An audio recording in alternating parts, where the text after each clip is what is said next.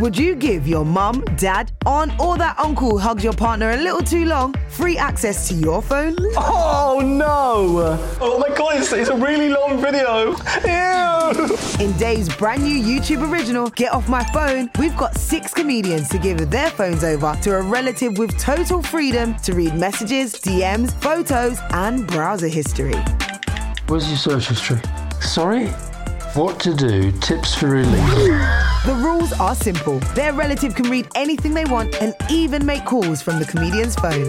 What is this? What is I know what this one is. That, that looks really Okay. bad. Starring Tanya Moore, Ania Magliano, Finlay Christie, Travis Jay with his mum Angie Lamar, Hayley Morris, Grace Campbell, and dad Alastair Campbell. Slightly sexually compromising people. Divulging their deepest digital secrets. What the hell is happening? Get Off My Phone, a Dave YouTube original. Available now on Dave's YouTube channel. When you make decisions for your company, you look for the no brainers. And if you have a lot of mailing to do, stamps.com is the ultimate no brainer. It streamlines your processes to make your business more efficient, which makes you less busy. Mail checks, invoices, legal documents, and everything you need to keep your business running with stamps.com. Seamlessly connect with every major marketplace and shopping cart. Schedule package pickups and see your cheapest and fastest shipping options from different carriers. With rates up to 89% off USPS and UPS rates. And with the Stamps.com mobile app, you can take care of mailing and shipping wherever you are. Make the same no brainer decision as over 1 million other businesses with Stamps.com. Sign up with Code PROGRAM for a four week trial, plus free postage and a free digital scale. No long term commitments or contracts. That's Stamps.com. Code PROGRAM. This show contains strong language, adult themes, and frank discussions about taking drugs. This is a Dave original podcast. Welcome back to the Late Night Mash podcast. Yes, we've got one too, with Geoff Norcott and Olga Koch. This is the last episode of the series, so if this is your first time, go back to the start. Rest of you, come in, sit down, well done, put your feet up. You've earned this. For the last time in this series, in this show, we take the biggest culture war battles and play them out in front of your very ears. We now join Olga and Geoff as they tackle one of the greatest issues of our time. So, hello and welcome to the last episode of Late Night Mash, the podcast. Yes, we've got one, two, with me, Geoff Norcott, and Olga Koch. It's been a ride. Uh, yeah, that's normally code for something else, but we, we we can we can summarise at the end how we you know how we've changed as as people throughout this. We started off thinking what's left and right, and now I can't tell what's up and down. Yeah, my my head is really spinning with some of these concepts. I don't know why. They, you know, when you start a sentence, you don't even mean to sound sarcastic. Where does that come from? And you go, I meant that. I meant that. but there's another part of me that didn't want me to mean it. Does that make sense? Anyway, I I've dated as a- British men before, Geoff. Ah, yes. I mean, a lot of my brain is thinking a thing and then going, "Wow, you think that thing?" That is that's my wheelhouse right there. That bit between the guy that thinks the thing and the guy that's surprised that he thinks the thing. That's it. Do you feel like the the man who's surprised is the stand up comedian? I don't know. I, I don't know. I feel like the guy that thinks it is funnier. You know, the guy that the guy that's surprised. I think it is more of a commentator. You know, this I has got this has got deep in it for the t- for the top of the show. Shit. Well, you had something deep to say, didn't you, about paranoia? Okay, so paranoia. I, I was thinking the other day that you know, do you ever think about oh I've got I've got a meeting with that person, I've got to talk to that person, then you sort of think oh they might have a pop you know about this or and then I would say this and then or if they said that well I, I would say well absolutely have you ever thought about this and then you just go through the whole thing of a, a row in your head. Do you do you ever do this?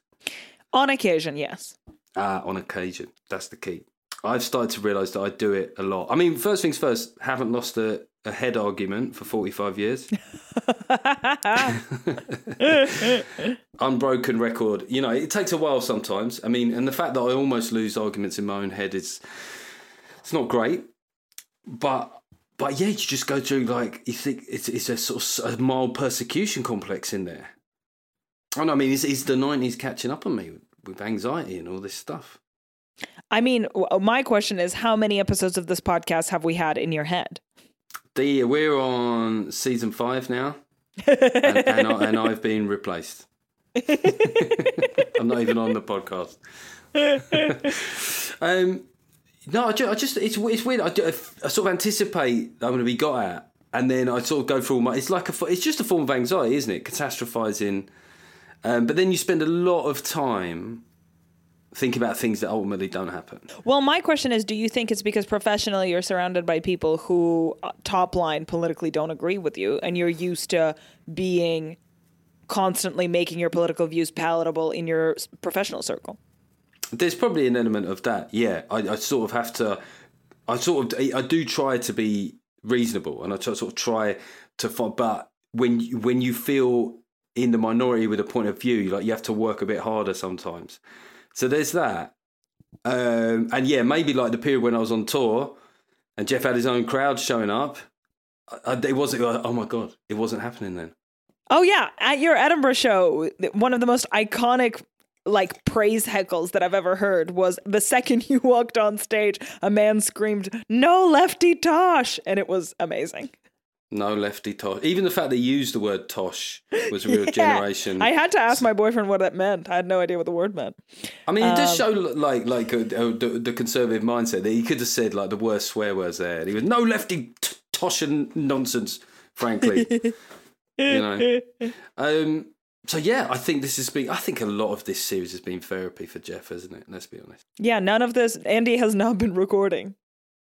Andy's What? not real. Is Andy in the room with us right now, Geoff? Fuck, it's like the end of Fight Club. So I'm Brad Pitt though. I want to be Brad yes, Pitt. obviously. In every movie, you are Brad Pitt. Cool, because he's always eating, and so am I. You ever notice that about Brad Pitt? Always eating in films. Is he? It's something very carnal about the way he eats. I get why he does it. Like it's quite manly. Like I've always noticed when Joey eats a lot in Friends, you often hear a lot of women in the crowd cheering.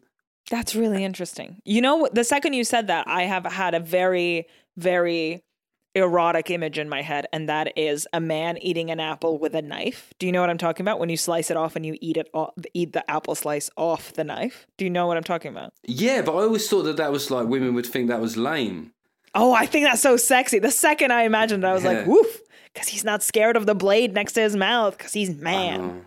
It's funny that some of this old-fashioned masculinity stuff is like really, like I've noticed how women respond to guys that can build shit now. Like that is Yeah. Like even I was doing a stand-up show the other day and I was sort of like mi- miming this guy who was quite attractive. The idea of him him kind of planing down the surface, and I looked at all the women in the room and I just saw them going to a different place in their mind. I was like, "Are you all getting off on the idea of him planing a, like a wood surface?" Hell yeah. There's- Do you think there's a counter revolution coming back where where we sort of go, do you know what? There is some really boringly cliched stuff that we all like, and for for a lot of people, that's not going to change. God, I'm about to say the most centrist thing in the world, but it's like stereotypes are there for a reason. So like there is some truth to them. Like yes, there are people who are into it. It's just that there are other people who are not. So you can't just say everyone's into it, but it's reasonable to say it's hot when a person knows how to do a thing good. Yes, yeah. I had, I had a mate once um, that when we were on holiday. He, he cracked open a coconut with one confident swipe of a machete, and I don't think Oh. that anyone, male or female, there has ever forgot that. Also, he could wear flip flops with confidence. Do, do, do you understand what I'm saying to you, Olga? You, I'm gonna need to meet this friend.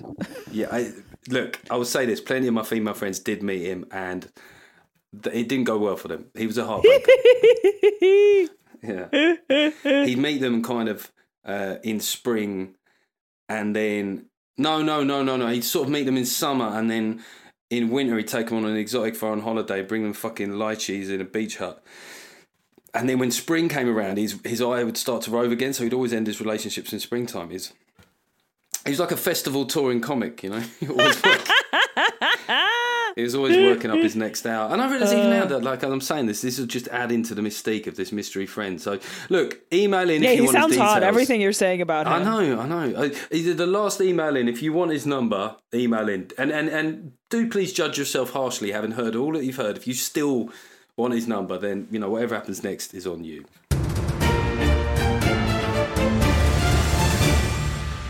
I mentioned anxiety earlier, and I mentioned my fear that some of my anxiety perhaps comes from uh, my recreational habits of the 1990s, which sort of ties into our first question, which is should we legalise drugs? And now, are we saying, Andy, all drugs here, or just the cool ones? Okay, all right. So, should we start legalising drugs? Should we start the process of legalising drugs? I mean, where, where are you at on this, Olga? Are you a big druggie? My question is, how do you think your anxiety today is connected to your drug use in the 90s? Is do you think it's like a chemical thing or Maybe, maybe. okay? What kind of so- drugs did you partake in in the 90s? The usual clubbing sort of things. Cocaine, ecstasy, and pussy. Yeah, boy, smash that. Um, I um, I didn't actually. I was in a committed relationship at the time. Fuck's sake. With the sesh. I think that there are strong right wing arguments for legalising drugs, right? One is, you know, just get out of people's lives. You know, if people choose Small to- government vibes. Yeah, yeah, yeah. Yeah, absolutely. People want to mess themselves up. They should be free to do it in any way that they choose, and particularly in an environment where they could just pick a different substance, right? So it seems a bit um, churlish. There's also the tax revenue. I often think that people that get annoyed about those stoner kids sitting over the park making noise at 10 p.m. What if you knew that was contributing to a penny off the pound? That would be a nicer deal, wouldn't it? So it used to, when I was younger, it felt like a left wing debate, this, but now it feels like you could come at it from either side. Yeah, I think we agree. I mean, maybe I I'm in there for different reasons and more for people's safety and people not overdosing or have, buying mysterious substances off of strangers that are laced with rat poison and whatnot, um, and not being persecuted and feeding the prison industrial complex. There's many many reasons uh, so why. funny how oh, different reasons. Mum was like, uh, I can pay less tax, and people should be able to fuck themselves up they choose. Yours like people shouldn't die of drugs. I was like, yeah, yeah, there's that too. There is that too. I mean, it's also you know talk about the war war on drugs. If there was a war that had gone on this long and had so few victories, you would have to go. I don't think we're going to win. I, look, th- th- there's another dimension. This, this is what gives me caution for this. Is this country all right? I think I think it's largely decriminalised in Lisbon, and apparently it's all very grown up. And in Holland, we all know they have all the fun stuff, and they seem to be able to control themselves by and large. Cut to them creating a cartoon about a man with a very long penis. The drugs have no effect. Yeah, the drugs have no effect. Yeah. Next up on public broadcasting, multicolored penis man. All right. Um, the point is, can Britain be trusted? That's the point. You think about these other countries where they go, yeah, people just, you know, they just were just like there was no real change in consumption. Whereas I think with my mates, people I know, if you was out drinking and you could just go and get a re-up of cocaine anytime you wanted, if we just use the evidence of the Euro 2021 final as a as a kind of uh, A case study. yeah, like what happened that day is part of what I love about being British. We, we, you know, we are can be session monsters. Though I do remember your point about every country thinking that. That's really stayed with me. It's so true. Every country deep down wants to think they're the biggest alcoholics, which is weird. But I do I do wonder this country one of the biggest cocaine consumers in Europe, if not the biggest, without any legal side. So you have to wonder what that becomes if it's made legal. But you're okay with alcohol being legal, and alcohol is Hmm. like more addictive than weed, let's say. In my understanding, it- more more yeah. addictive than some hallucinogenic drugs as well. Tobacco as well. And also, like, the, there is the top end of what can go wrong when you're like, if you're stoned, if it, if it goes really wrong, you just have to be alone with something like a glass of lemonade while you feel weird. Um, with alcohol, you know what I mean. You could lose your job, uh, steal a police car. You know, like the, the the top end of both those things. I mean, I know it's a really, it's almost like a very six form argument. You know, when people make the argument about alcohol, but you really wouldn't legalise it right now if it, if it was a new thing and you just saw the effects on people. Yes. But I think the the alcohol argument to me just demonstrates how like hypocritical any argument against drugs is. Um, just if you can hear um, a slight vibrating noise in the background, that's not me. I'm not that old. It's um, it's a washing machine and its spin cycle. And Geoff knows what the spin cycle is because he shares his housework because he's a modern man. I'll have a word with the missus when she gets home. Go, you know, come on, babe. You knew I had two podcasts today. Can we can we just uh, let's communicate? Look, doing housework while where your husband is working is one thing. Doing housework and working around your husband recording podcasts is another. Do you know what's funny about podcasts, right? Because even if, say, this podcast was like extremely lucrative, it's still a podcast, and there's still something very hard. When I say to my missus, like, uh, "Babe, I'm going upstairs to do my podcast," it does sound like I'm going to practice practice my DJing. Like it's got no status. yeah, that's so funny. Yeah, there's something really like keep out. Mom. All right, guys, Um, but this is my like whole career, so that's. Uh,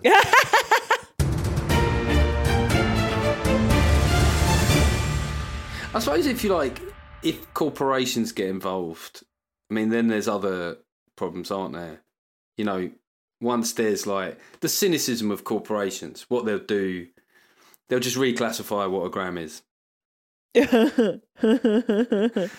yeah, I think I guess we're we're in legalizing drugs. We're getting rid of the issues that are there. Hopefully, fingers crossed, like mass incarceration Yeah. and um, overdoses, etc., or the way that overdoses are currently dealt with. But then we're opening a new can of worms with every. We're essentially extending all the issues that are currently around big pharma to more drugs. That would be my concern. Like all the stuff that's happened with OxyContin happening with weed. Yeah, and, they could and just make it more addictive. You know, they could find a pretext for why that's good because it increases the experience. You know, the user, the end user experience. They'd find some fucking parlor starting prescribing opium a la Freud. And yeah, stuff. yeah, and then they just go, yeah, cocktails. They'd start, you know, there'd be a whole like branch. They they'd know that they would have like one year where it's like the Wild West, and they'd make shitloads of money on some really naughty gear. We and, and I think that as well. You're you're right. Like you know, there are problems where a lot of the people that sell drugs at the the end point are young kids, disadvantaged kids on bikes, and so We're killing small business, is what I'm hearing. well, yeah, so entrepreneurial, drug dealing. So unbelievably like pure capitalism, like it's pure and applied. And the government, of course, have had their recent thing of middle class drug users because they feel that this will play out well in the red wall. It's quite funny, really, because the, the, the law really can't distinguish between what class you are when when applying the law. You just can't do it. But they, we're going to go after middle class drug users. How? How do you do that? You just fucking raids on dinner parties.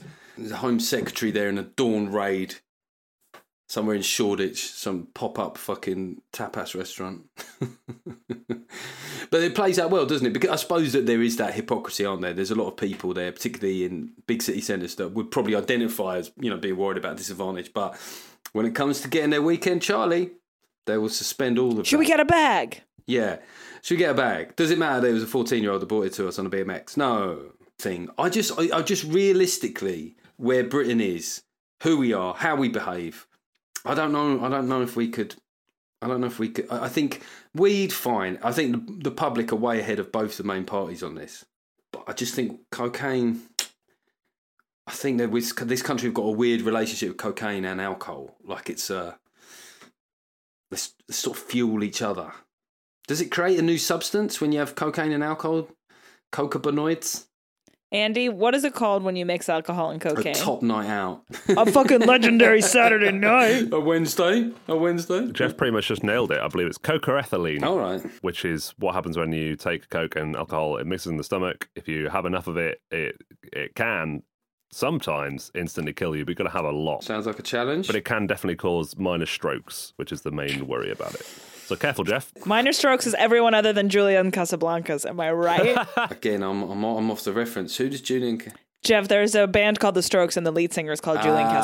Casablancas. So I said minor strokes is everyone other than. I mean, I Julian was up to the, there is a band called The Strokes. I remember. Yeah. I also should, for the purposes of this podcast, I, I have um, associated myself with certain lifestyle choices, and, and you know, I, I, I assert, especially if my sons are listening, a, a degree of artistic merit, license, merit, license. So, counter to what the producer has just said.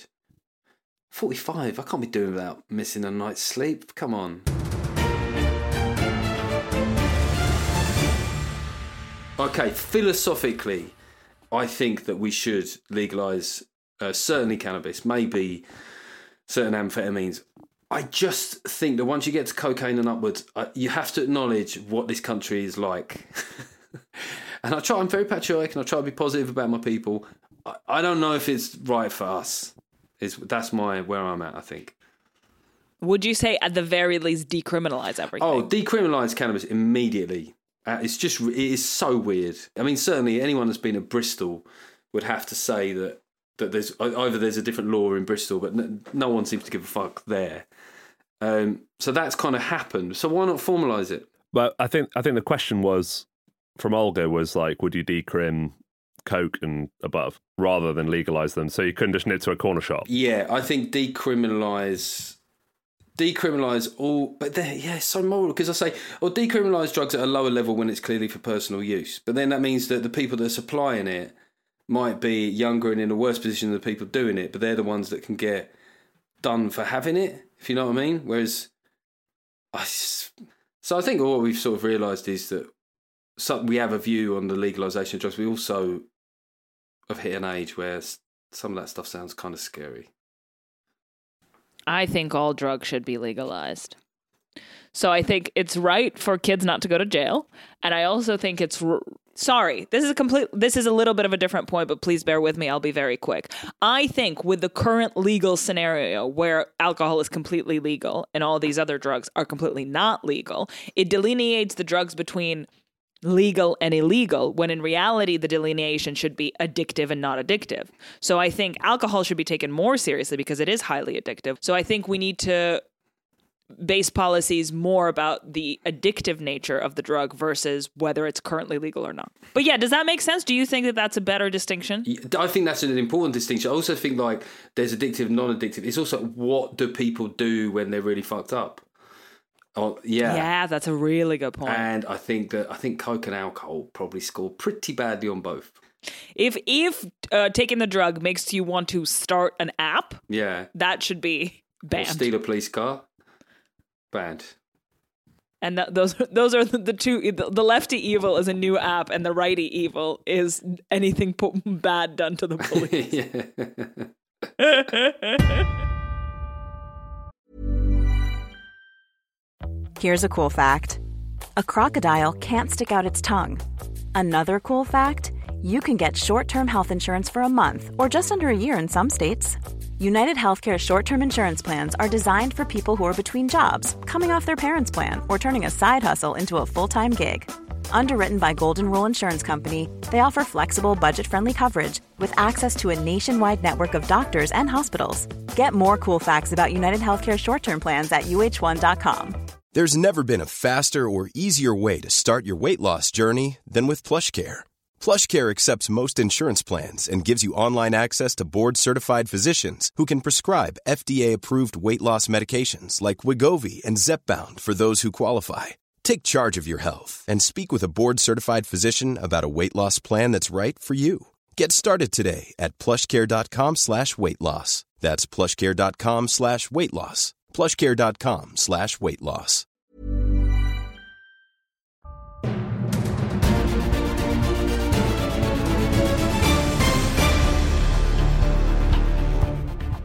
Hi, I'm Sam. I'm Olga's boyfriend slash her um, Gen Z man on the ground. Should people get aesthetic plastic surgery if they want to, or if their girlfriend wants them to?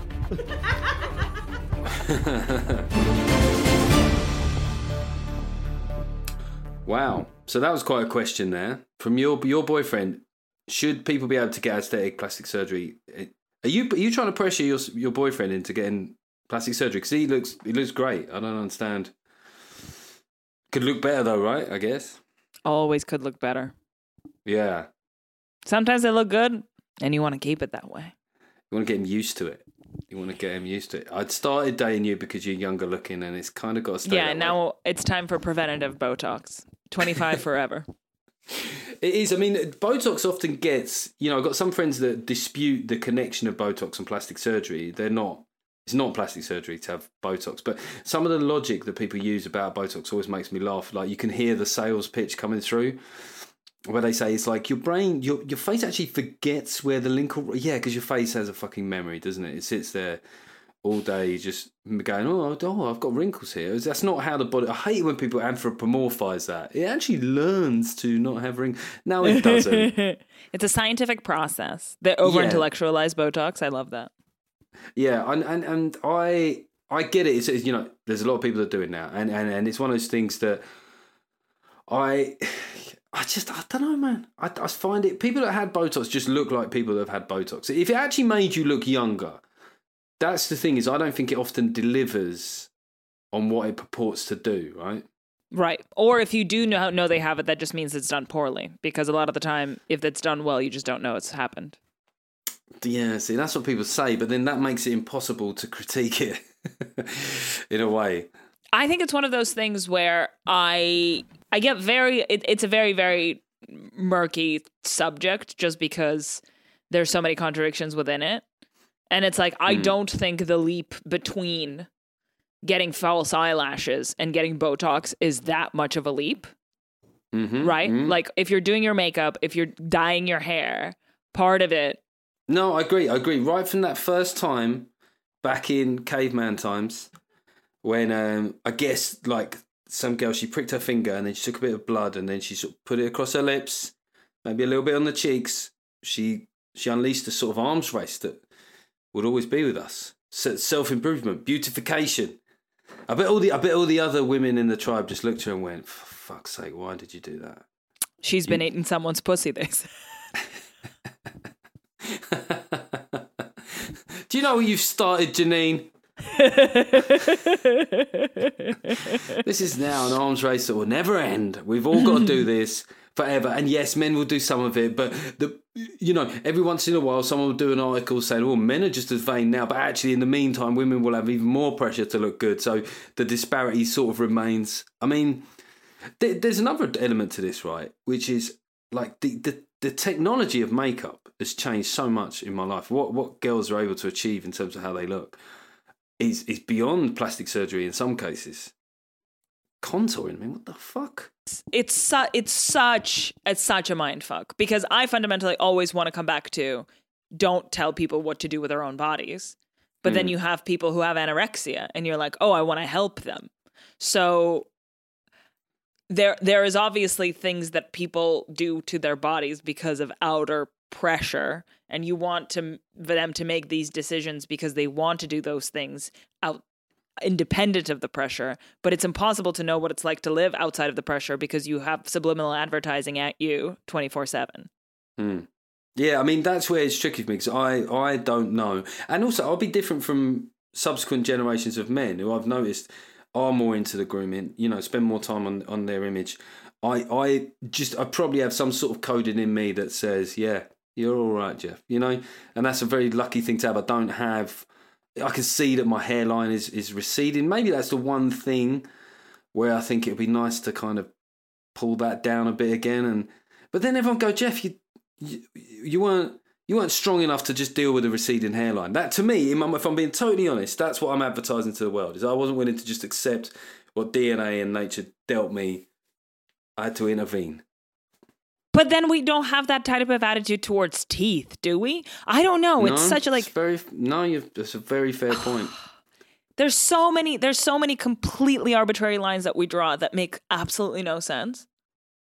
I mean, the only thing with teeth is you do need them to eat and chew stuff. I suppose. Yeah, like but hair. like we we don't judge people who make the cosmetic decision to get nicer looking teeth. We also don't judge people who dye their hair. Uh, we judge men who dye their hair, but we don't judge women who dye their hair. All of it makes absolutely no sense. Like there is no, no logic to it. And and also the culture of women's hair dyeing is now so embedded where you just realise that I don't think I know any women that have their natural hair colour beyond a certain age, like none. And then they also say stuff like, "I'm dyeing it back to my natural colour," and those just those sentences that make a geezer like me go, "What? I don't even get it. I don't get it, man. You're dyeing it back to its natural colour. I don't understand." But it's also no, it's so ingrained now and it's been around for such a long time. No one's going to accuse you of being a bad feminist for dyeing your hair. Yeah, but that's what I mean. That's now out of the game. That like the fact that women dye their hair for their whole lives, that's it's not even up for discussion anymore. Maybe that's what happened with plastic surgery. I don't know. And that's a little depressing, isn't it? Even in in our recent memory, Botox became more more acceptable than it was 20 years ago. I, I suppose the the, the the the sort of moral argument is is that that, that your face it does capture. It's your it's your only means really, your main means of expressing itself to the world. And if you were to lose that, I just for personally, I think that I don't know if that trade off is good enough to to look a bit younger, but sort of lose a way of communicating how I felt. It feels like quite a big big trade off. But you know, look, I've got a great face, so maybe I'm talking from face privilege.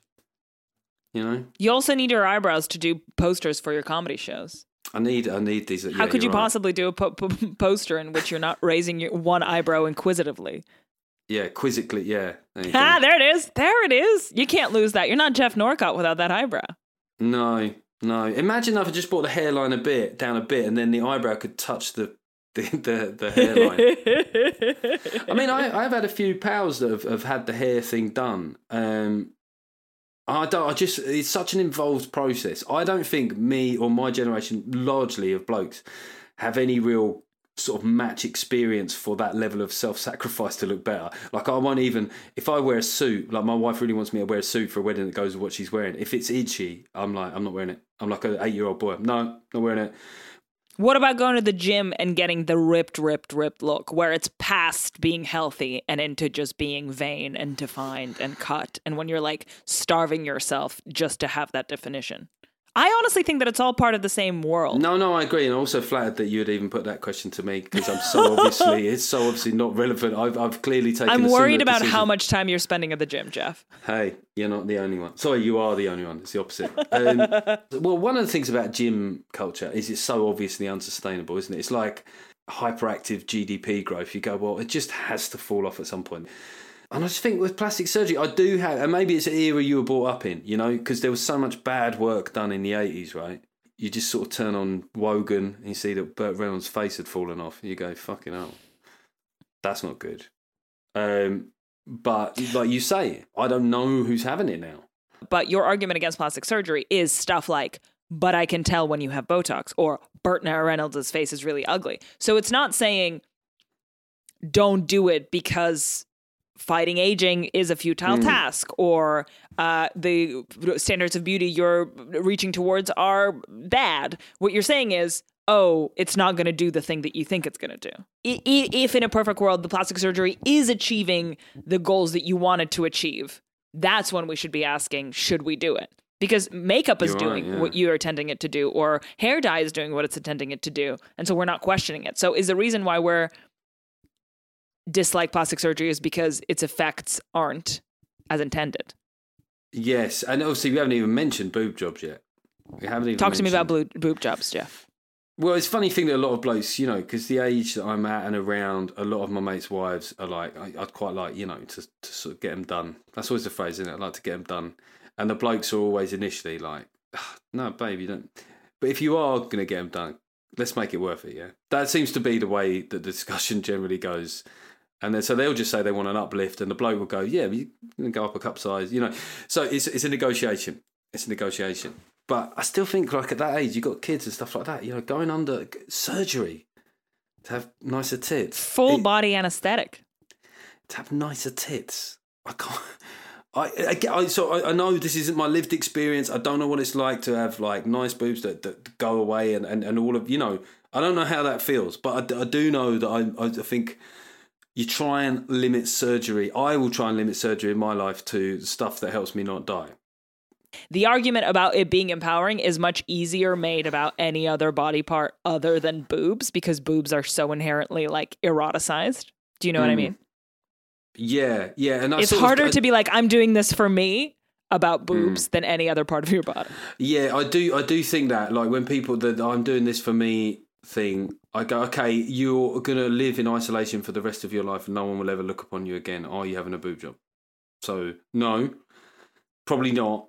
So it probably is a bit for for other people. I don't. I don't know. I don't know what women's relationships like with their boobs. When you know, when they, I don't. I don't know.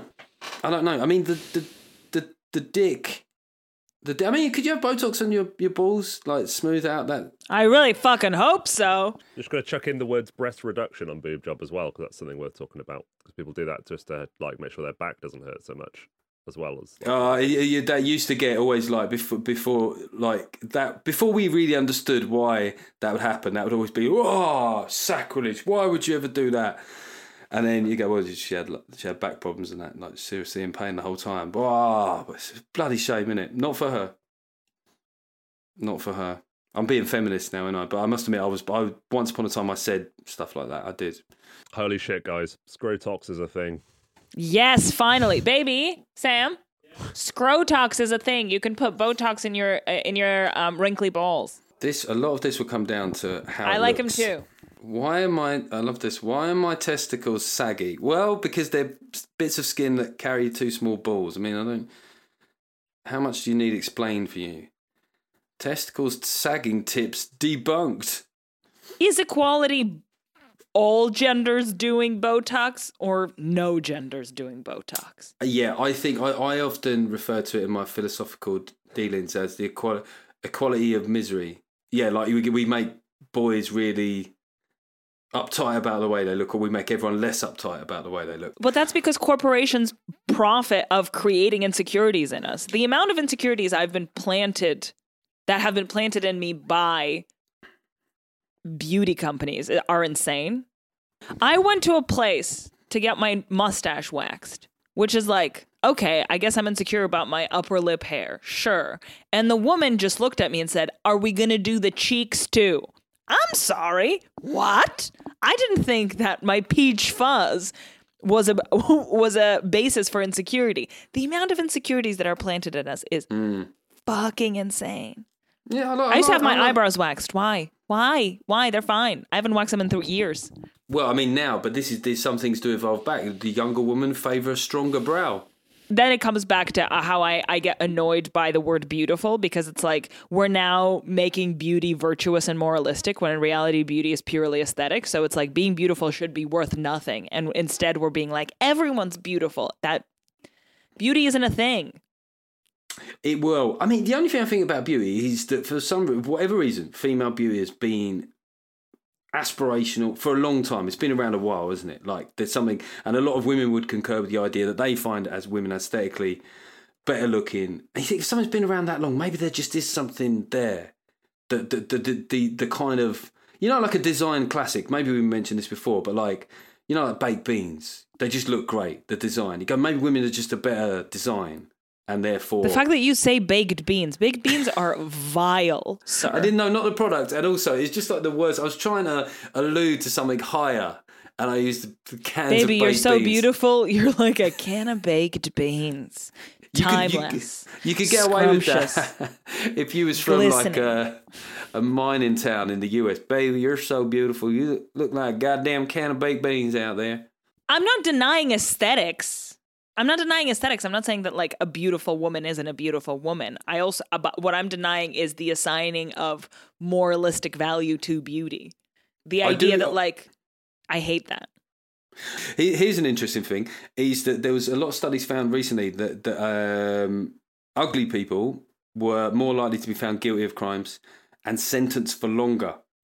And this this prejudice, in the report I read, it was a while ago, so feel free to fact check, but was seen to be bigger bigger than race. Like how if people liked your face. Okay, Geoff, what I'm hearing is is aesthetic elective plastic surgery allowed? Yes, for people awaiting trial. Yes, if you really want, that is, don't get a good lawyer, get a good surgeon. Thank you. Oh my god, that's amazing. I fundamentally completely agree with you now. Don't get because that is that's what you want to be walking in there. Because like I mean, fucking Ted Bundy. I mean, he, have you seen the footage of him? And, and the judge go, well, you know, kissing his ass in the trial. Go, well, Mister Bundy, I'm, I'm, I'm sorry, yeah, but you do seem like a fine gentleman. Why? He's got a nice face. That's it. Maybe it's a leveler. Do you do you see that? I think there was an article about this called like some getting the Instagram face that like all plastic surgery isn't Mm. necessarily making different people. Plastic surgery is making everyone look the same. Mm. Yes, yeah, yeah. There is there is a sort of a generic look, but then and then again, that there's something democratic about that too, isn't it? It's, instead of having like this world where you get the absolute stunners like Angelina Jolie, it's like everyone kind of has the same face, and you just do your own twist. It's like it's like a twist on a classic, you know. So, do you think that the quest for true equality needs to end with plastic surgery? I guess is the question now, isn't it? But then we now we're into issues of access, financial Yeah. access. It's all it's all well and good talking. You know, if I'm trying to be more progressive these days, what if what we need plastic surgery in the community? Let's raise, let's level up people's Britain's looks. Geoff wants a nose job on the NHS. You heard it here first. Now I'm paranoid about my nose. Because you're worth it. Because I mean, forehead surgery, yeah, absolutely. Let's lose a bit off the top, please. I get so much shit. One thing as well about being a bloke that's funny is obviously, you know, I do, I do, you know, with being a woman on television, it's a, it's a different ballgame. There's a different level of scrutiny and and criticism and stuff. But people just think because you're a bloke, and if you're a blokey bloke, they just say the most brutal shit. I get a lot of forehead stuff.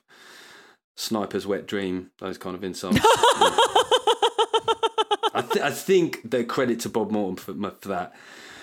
But yeah, a lot of people use that line. So your argument is we either have state assistance so people can get plastic surgery whenever they want, or we should ban it.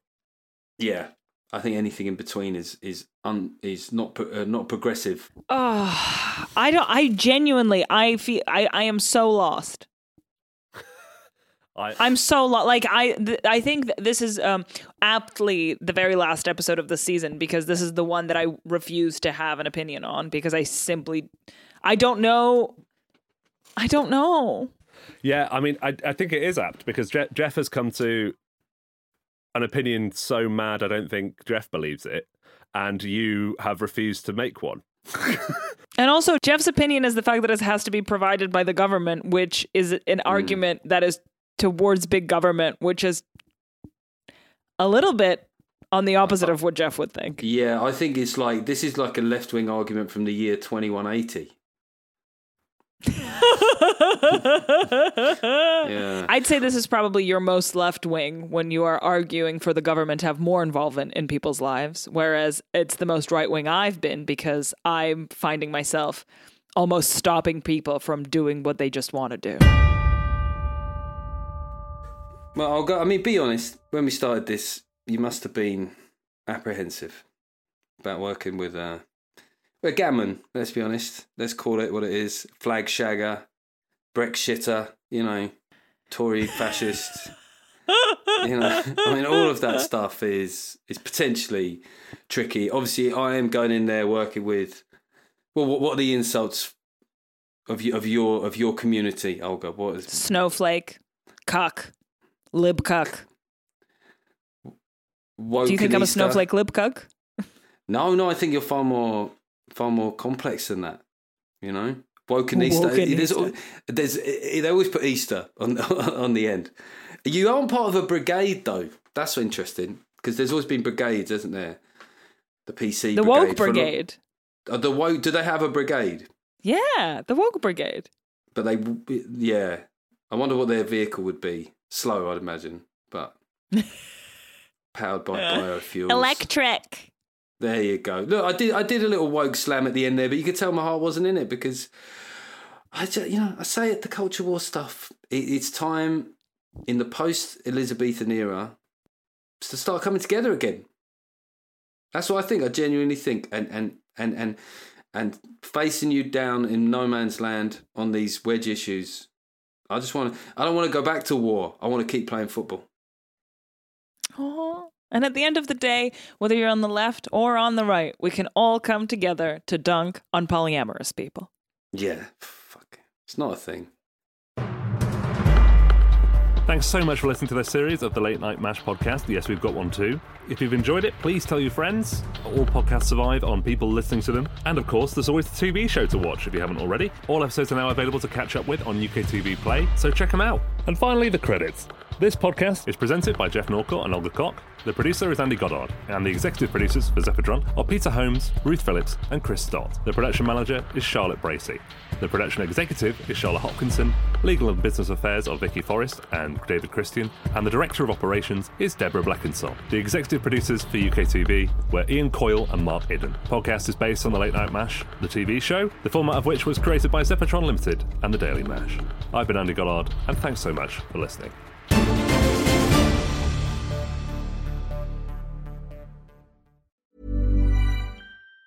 Even on a budget, quality is non-negotiable. That's why Quince is the place to score high-end essentials at 50 to 80% less than similar brands. Get your hands on buttery soft cashmere sweaters from just 60 bucks, Italian leather jackets, and so much more. And the best part about Quince, they exclusively partner with factories committed to safe, ethical, and responsible manufacturing. Elevate your style without the elevated price tag with Quince. Go to quince.com slash upgrade for free shipping and 365-day returns.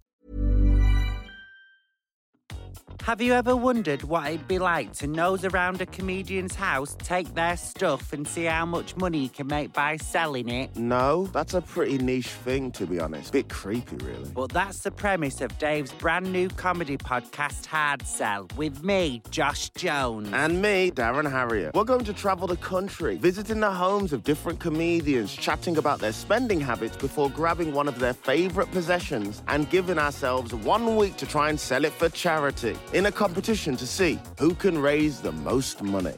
It's a right laugh as we get to meet amazing funny people like Kemah Bob, Joel Dommett, Ria Lina, Ivo Graham, Josh Pugh, and lots more. But also sort of like an incredibly stressful cheese dream where we're trying to shift what are essentially stolen goods against the clock. it's bonkers. Hard Sell with Josh Jones and Darren Harriott. Available now wherever you get your podcasts.